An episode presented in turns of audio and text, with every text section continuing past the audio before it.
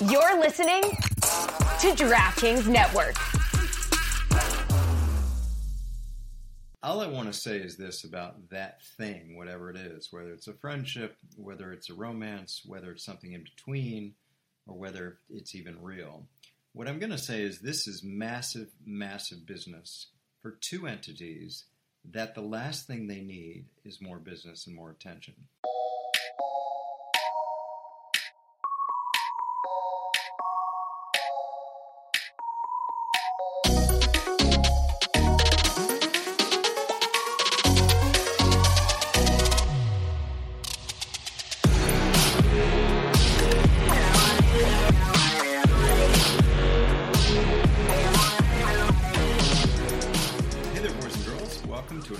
Of the Business of Sports with Andrew Brandt. You recognize that music under us from my son, Sam Brandt. Follow him at Boy Blue Tunes. Got his music career taken off in LA. We're produced by Jack Connell. We're presented, as always, by DraftKings.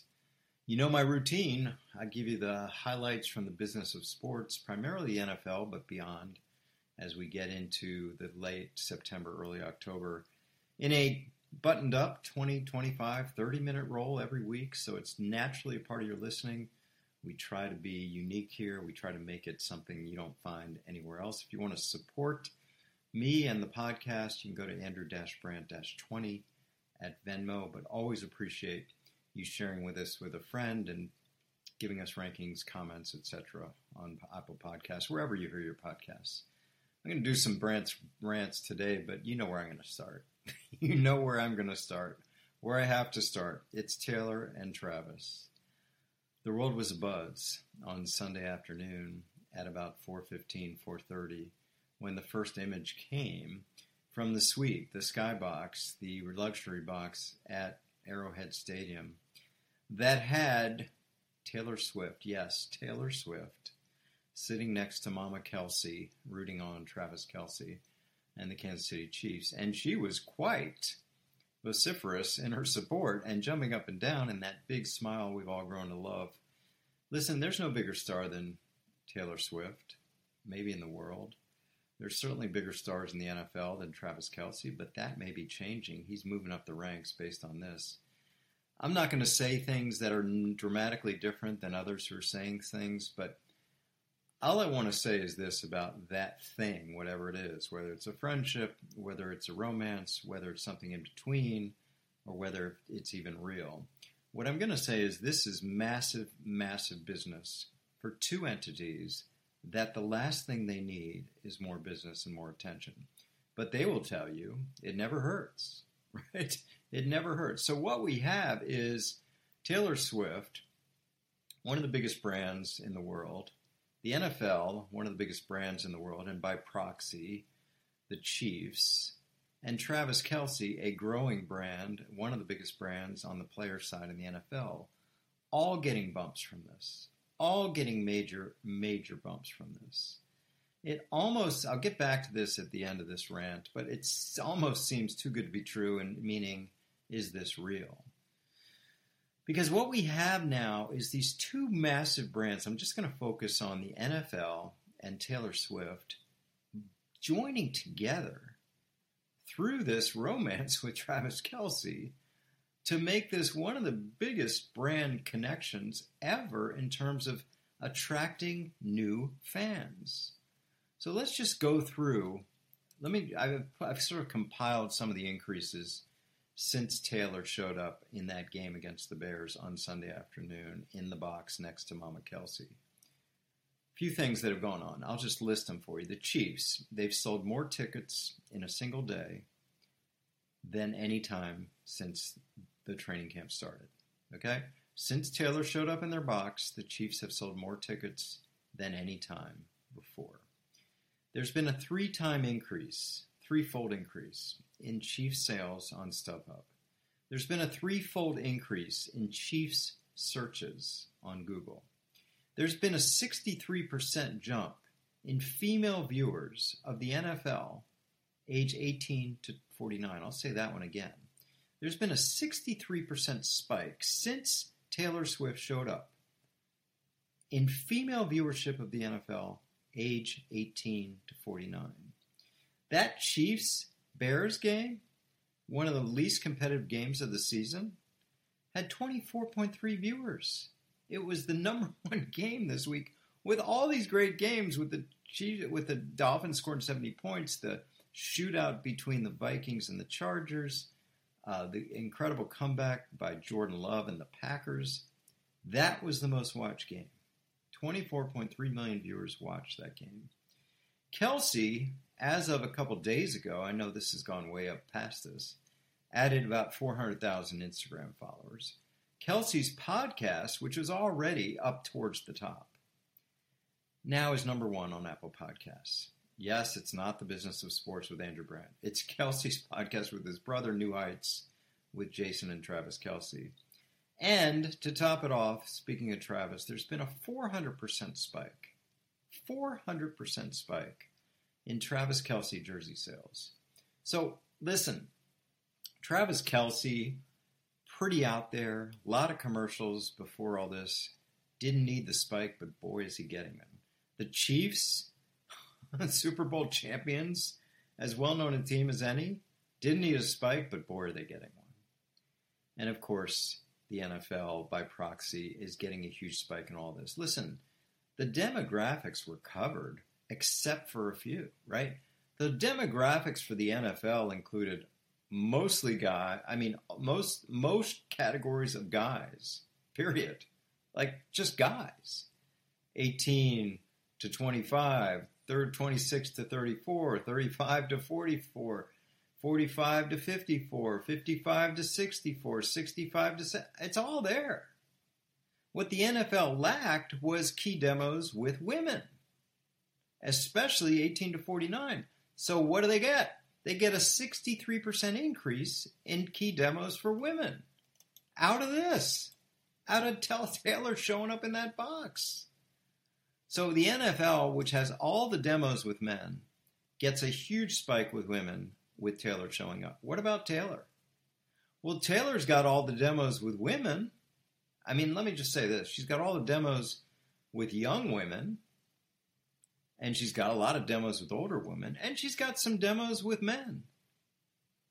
But she did not have, in a, in a general sense, the hardcore football guide demo, or the football guide demo, or the football fan demo. Now, maybe some of that sprinkles into some of these other categories, but now she's got that. Now, she, now that's going to not going to be as seamless a crossover as the females watching football because of Taylor Swift, but you're going to get a lot of people interested in the NFL that weren't because they're Swifties. So now the NFL is getting the Swifties, and then you bring it down to Kelce. Oh my God all these women, all these young women, all these women everywhere are now all in on Travis Kelce. Whether they want the relationship to succeed, to fail, to produce some songs out of it, to produce some drama, some romance, some non romance, some breakups, whatever it is, it's happening. So Taylor Swift and Travis Kelce is a boon for business. Business is booming for two entities, three entities, four entities. NFL, Chiefs, Kelce, Swift, that didn't need it. Like, there's so many hundreds of thousands of business entities below them that needed more publicity. These two, these four didn't need it, and they're getting it. They're getting it. 24 and a half million people watching a blowout of the Chiefs and the hapless Bears. 63% jump in female viewers since that game. Travis Kelce getting a 40% spike in jersey sales. He didn't do anything. I guess he caught a touchdown and played okay, but oh my God. And of course, what he was wearing is that drive that drive by when they took a video of him and Taylor walking out. That's spiking. Everything's spiking. Everything is coming up north on the business side on these two. Which brings up the question of could this be fake? Could this be manufactured just for all the buzz it's getting? Yeah, I guess. I'm going to give it benefit of the doubt. You know that love is in the air. I'm going to give it the benefit of the doubt that love is in the air between these two. Listen, as everyone knows, Kelce, what he sent over a friendship ring with a number, whatever. He shot his shot. seems to be working. Who knows? These things are volatile, these affairs of the heart. You know, everyone listening knows nothing is secure. This is not like a long term contract. Well, in the NFL, long term contracts don't even mean anything, but like a long term football or, ba- or basketball or baseball contract, this is not something you're going to say rock solid. Of course, they're young. But what a boom for business. Unbelievable. Unbelievable. All right, speaking of business, I touched on this a little last week. I want to say it again. The ownership committee is looking into this NFL ownership, looking into other ways to have ownership in the NFL. Traditionally, it's been these individuals, high net worth individuals, all banding together to form a team with one person at the helm. Well, the one person at the helm, that owner that we all relate to, that owner we all call that owner of that team, that will not change. But the NFL's look into the words, quote, eligible categories of investors has really got my attention because what I think is happening is they're looking into allowing institutional financing of these teams. So, institutional meaning non individual, meaning private equity, hedge funds, and most importantly for our discussion, sovereign wealth funds. So, the NBA and the NHL and Major League Baseball allow corporate investment in these teams. They have rules like the NBA has, which is no more than 20% of the team can be owned by an institutional money, and no more than 30%, and no more than 20% by an individual firm. So PE firms can get involved in these other sports, they just can't get involved at a majority level. I think that's going to happen. The NFL has been very, very strict about only having individuals, but we're running out of these incredibly high net worth, elitely high net worth individuals and multi-billionaires. So what I think we're going to have is similar rules the NBA, maybe even more restrictive, maybe something like, okay, we can have institutional money, but only 10% max from one firm and 15% overall of the purchase price. Because again, with $6 billion for the Commanders, which uh, which greatly exceeded the 4.6 billion of the Broncos, which greatly exceeded, even doubled the prior re- franchise purchase before that. Carolina Panthers for 2.275 billion. It, you're going to need this wealth. It's coming from somewhere else. And then you talk about sovereign wealth funds. The Qatari Investment Authority is already in on the Wizards and Capitals.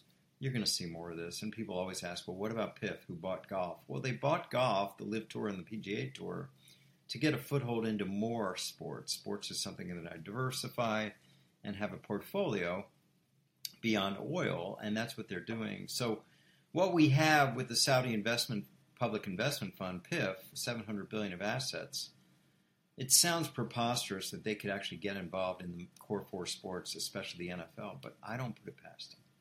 I don't put it past them because these franchise values have become so high; they've skyrocketed to such a point. You're going to need institutional investment, and of course, there's going to be PE money, but there's going to be sovereign wealth fund money, and yes, one day the Saudi Investment Fund because when they bought golf, they put out this little incremental creep into the consciousness of people saying, yeah, maybe they aren't so bad. Maybe this sports washing is not so bad. And that's where we are. Okay, speaking of outside uh, this country investment, we start the international games this weekend. Jaguars, of course, and I have more on the Jaguars. Uh, they're they're starting their London tour. You know, they've got two London games starting this weekend, and they stick around London a week and play another game. They have always been the first team to pounce on London games. They play every year, and now they're playing twice a year. We've got another London game beyond that, three this year. We've got two German games. I don't know yet, but I may be going to one of those German games. Um, listen, that's great. But now news comes out from the NFL that they want to expand further. They want to look at Spain, more on that in a minute. They want to look at Brazil, more on that. And they want to look at Australia. And my response is sure they do. Why not? Because what the NFL has is the most prosperous and profitable and popular league in this country. They don't have that in any other country. Okay, so while the NFL is booming you know, again, 24 million viewers on a Sunday afternoon. It's just amazing the popularity and prosperity of the league. 110 billion of media contracts. But they don't have it overseas. They don't have it in other countries. Yeah, maybe London, England, maybe Germany, but most of these countries, it's still a foreign game. And as you know, as everyone listening knows, American football is not that easy to digest, especially compared to two sports much more popular worldwide, which are basketball and, of course, soccer. Those things are pretty easy to digest. Soccer, you kick the ball in the goal. Basketball, you put the ball in the goal. Now, I know those sports can be more intricate with, strategy and schematics, but football's tough. You know, American football is tough for a novice to sort of figure out. And that's what I think is interesting about this. They want to expand for revenue opportunities, of course, but will it take? Will it take beyond a single one off game? And maybe that's all they want. maybe that's all the NFL wants a one off, like they started doing one offs in Germany and one offs in London a one-off in Spain, a one-off in Brazil, a one-off in Australia. But boy, do I know! I hope Spain has changed because my two years running the Barcelona Dragons, God, I mean, they cheered at the wrong times. They did the wave the entire game long. They were doing the goalposts in the corners of the end zone. I had to put night tables with pillows at the end of each bed so players' feet wouldn't flop over. I could never get enough food. They ruined our uniforms with laundry every game. I had to bribe customs for our uh, equipment it was not just a job, it was an adventure. Now, in 30 years since the World League, yeah, I'm sure they've gotten a lot better. But Spain, a game in Madrid will, will be worlds from what I experienced in Barcelona back in the 1990s. But that's where we are. The idea of the NFL going to Spain, Brazil, Australia, of course. The question is infrastructure wise, can they do it? And what about selling American football globally beyond the the infrastructure of London and Frankfurt and places like that? We'll see. We'll see. But it's an obvious statement to me that they want to get a foothold in these other countries with huge revenue opportunities there. The question is, will these fans buy in? And maybe they don't want to buy in beyond one one game a year, and that's fine. That's kind of where they are. Okay. Speaking of the Jaguars, who start their London tour this week, again, the most uh, interested team in playing in London. If we are going to get a London team, they would be first in line, holding their hands up, showing up at four in the morning to get a first first dibs at getting that invitation to be the London franchise, which I don't think is going to happen. Certainly not in this decade. But London, uh, the Jaguars, back in this country, back in their presumed home, Mark Lamping, the president of the Jaguars, is speaking at some conference and makes some statement about wanting a billion dollars of public funding in a public private partnership to build a new stadium in Jacksonville and making some very disturbing comments that come off as threatening to something like Do you want a team in Jacksonville? Do you want to lose the Jaguars? We need you to step up. I mean, listen, he walked back those comments after getting a lot of criticism but that's basically what it is. I mean, listen, this has been going on forever. Owners and owners' representatives using the idea, the threat, the perceived threat, the milli percentage of happening threat of moving to their advantage. That's what's happening here. Of course, it's what's happening. Now, they, you know, teams have used LA as a stalking horse or Vegas for years. Those those are gone. We got two teams in LA. We got a team in Vegas. Where are they using as a stalking horse? Where are the Jaguars going to move? London? Well, maybe that's the best bet. Are they going to go to Austin? Really? Are they going to go to Toronto? Are they going to go to San Diego? Are they going to go to St. Louis? Come on. So, do I fault Lamping for doing this? No, because he is seeing what his brethren around the NFL have done. Buffalo Bills, 850 stadium, 850 million of a stadium price coming from public funds, 600 million from the state of New York, 250 million from the county of Erie to support that stadium. Where were they going to move? Right? Were they going to go to Toronto, Austin? Were they going to go to San Diego, St. Louis? No. But the implied threat got the money. Even Kathy Hochul, the governor of New York, said something about I couldn't imagine living without the bills. They weren't going anywhere. Come on. People be smarter. They weren't going anywhere, but they got the money. Nashville. 1.2 billion dollars going to the Titans. Where were they going?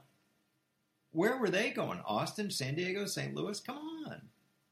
But they've been successful. Now, some municipalities just say no, right? Uh, San Francisco, California, you know, the LA, where Kroenke built that wonderful building, SoFi Stadium, out of his own money. But Jacksonville's going down the path. Here we go.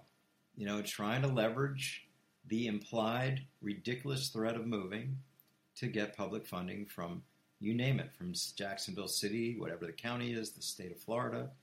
We'll see if there's an appetite for public financing from that group. It just doesn't seem like it. But again, Lamping is walking back those comments. Meanwhile, the team's abandoning Jacksonville for, I don't know if it's one or two home games to play in London. I mean, it's just, you got to wonder about the Jaguars. Uh, you know, what are they doing here? trying to leverage a billion dollars with no threat of leaving other than London when they've already left the team for home games.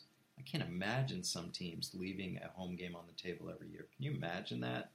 In pick a place Green Bay, Washington, New England, Denver.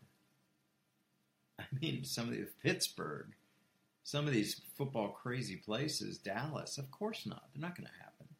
But anyway, good luck to the Jaguars. You know my saying about what NFL owners try to do? It's the best business strategy in the history of the world. They privatize profit and socialize cost. Right? Titans just got the best deal in the history of the business of football. They got a billion two from the city. Bills got 850. Raiders got 750 from the state of Nevada. Lucas Oil, and the Colts got like 600 million. State of Indiana. I mean, that pales in comparison to any player deal, right? These are the best deals in the history of the business of football. Look at those numbers. Billion point two from Nashville. And we'll see. Maybe Lamping thinks he's being charitable. I was only asking for a billion when in Nashville got one too. We'll see. Okay. I'll leave it there. That's my little tidy half hour Brandt's rants. Go to the newsletter if you haven't gotten it, andrew-brandt.com. You can go to sportsbusinessleague.com. I'll do videos every day. We meet Wednesday nights. And of course, Twitter, Andrew Brandt. Instagram, where I do these reels, kind of like what you hear here, a little more chopped up. Andrew Brandt 2 on Instagram. Thanks for your comments. Got some nice notes from you over the week that you enjoy this sort of bite sized look at the business of sports, the business of football. I'll do it every week. Same time, or not same time, same time, yeah, about half hour. Come to this feed. Every thanks to my producer Jack Connell, my musical producer Sam Brandt. Thanks to you for listening. Share it with a friend. Again, if you want to support me in the podcast, Andrew-Brandt-20 on Venmo. Have a great week, everyone. Enjoy the games, or Packers Lions tomorrow night, and I'll I'll talk to you. Wait, I was just thinking this Dame trade. Okay, before you hang up, the Dame trade. I, there's not a lot of business aspects to it, but some, it just got noted on my card here. Dame Lillard going to um, Milwaukee. Now, everything pointed to him going to Miami, and it was going to be hard to do a deal with only one suitor that didn't have enough assets. Well, sometimes don't trust what you believe. I mean, don't trust what you read. It wasn't a one-team trade. He could go if he could go play with Giannis, he could, he would, and here he goes. So again, don't necessarily believe everything you read. Dame Lillard was not a one-team destination. He's now going to another destination, and he seems excited, happy to go to Milwaukee. How about that? Green Bay Packers signed Reggie White when no one, everyone said no one would ever go there in free agency. Dame Lillard happy going to Milwaukee when it was said no one would ever go to these places in free agency. Okay, that's it for now. I'll be back next week with another edition of the Business of Sports with Andrew Brandt.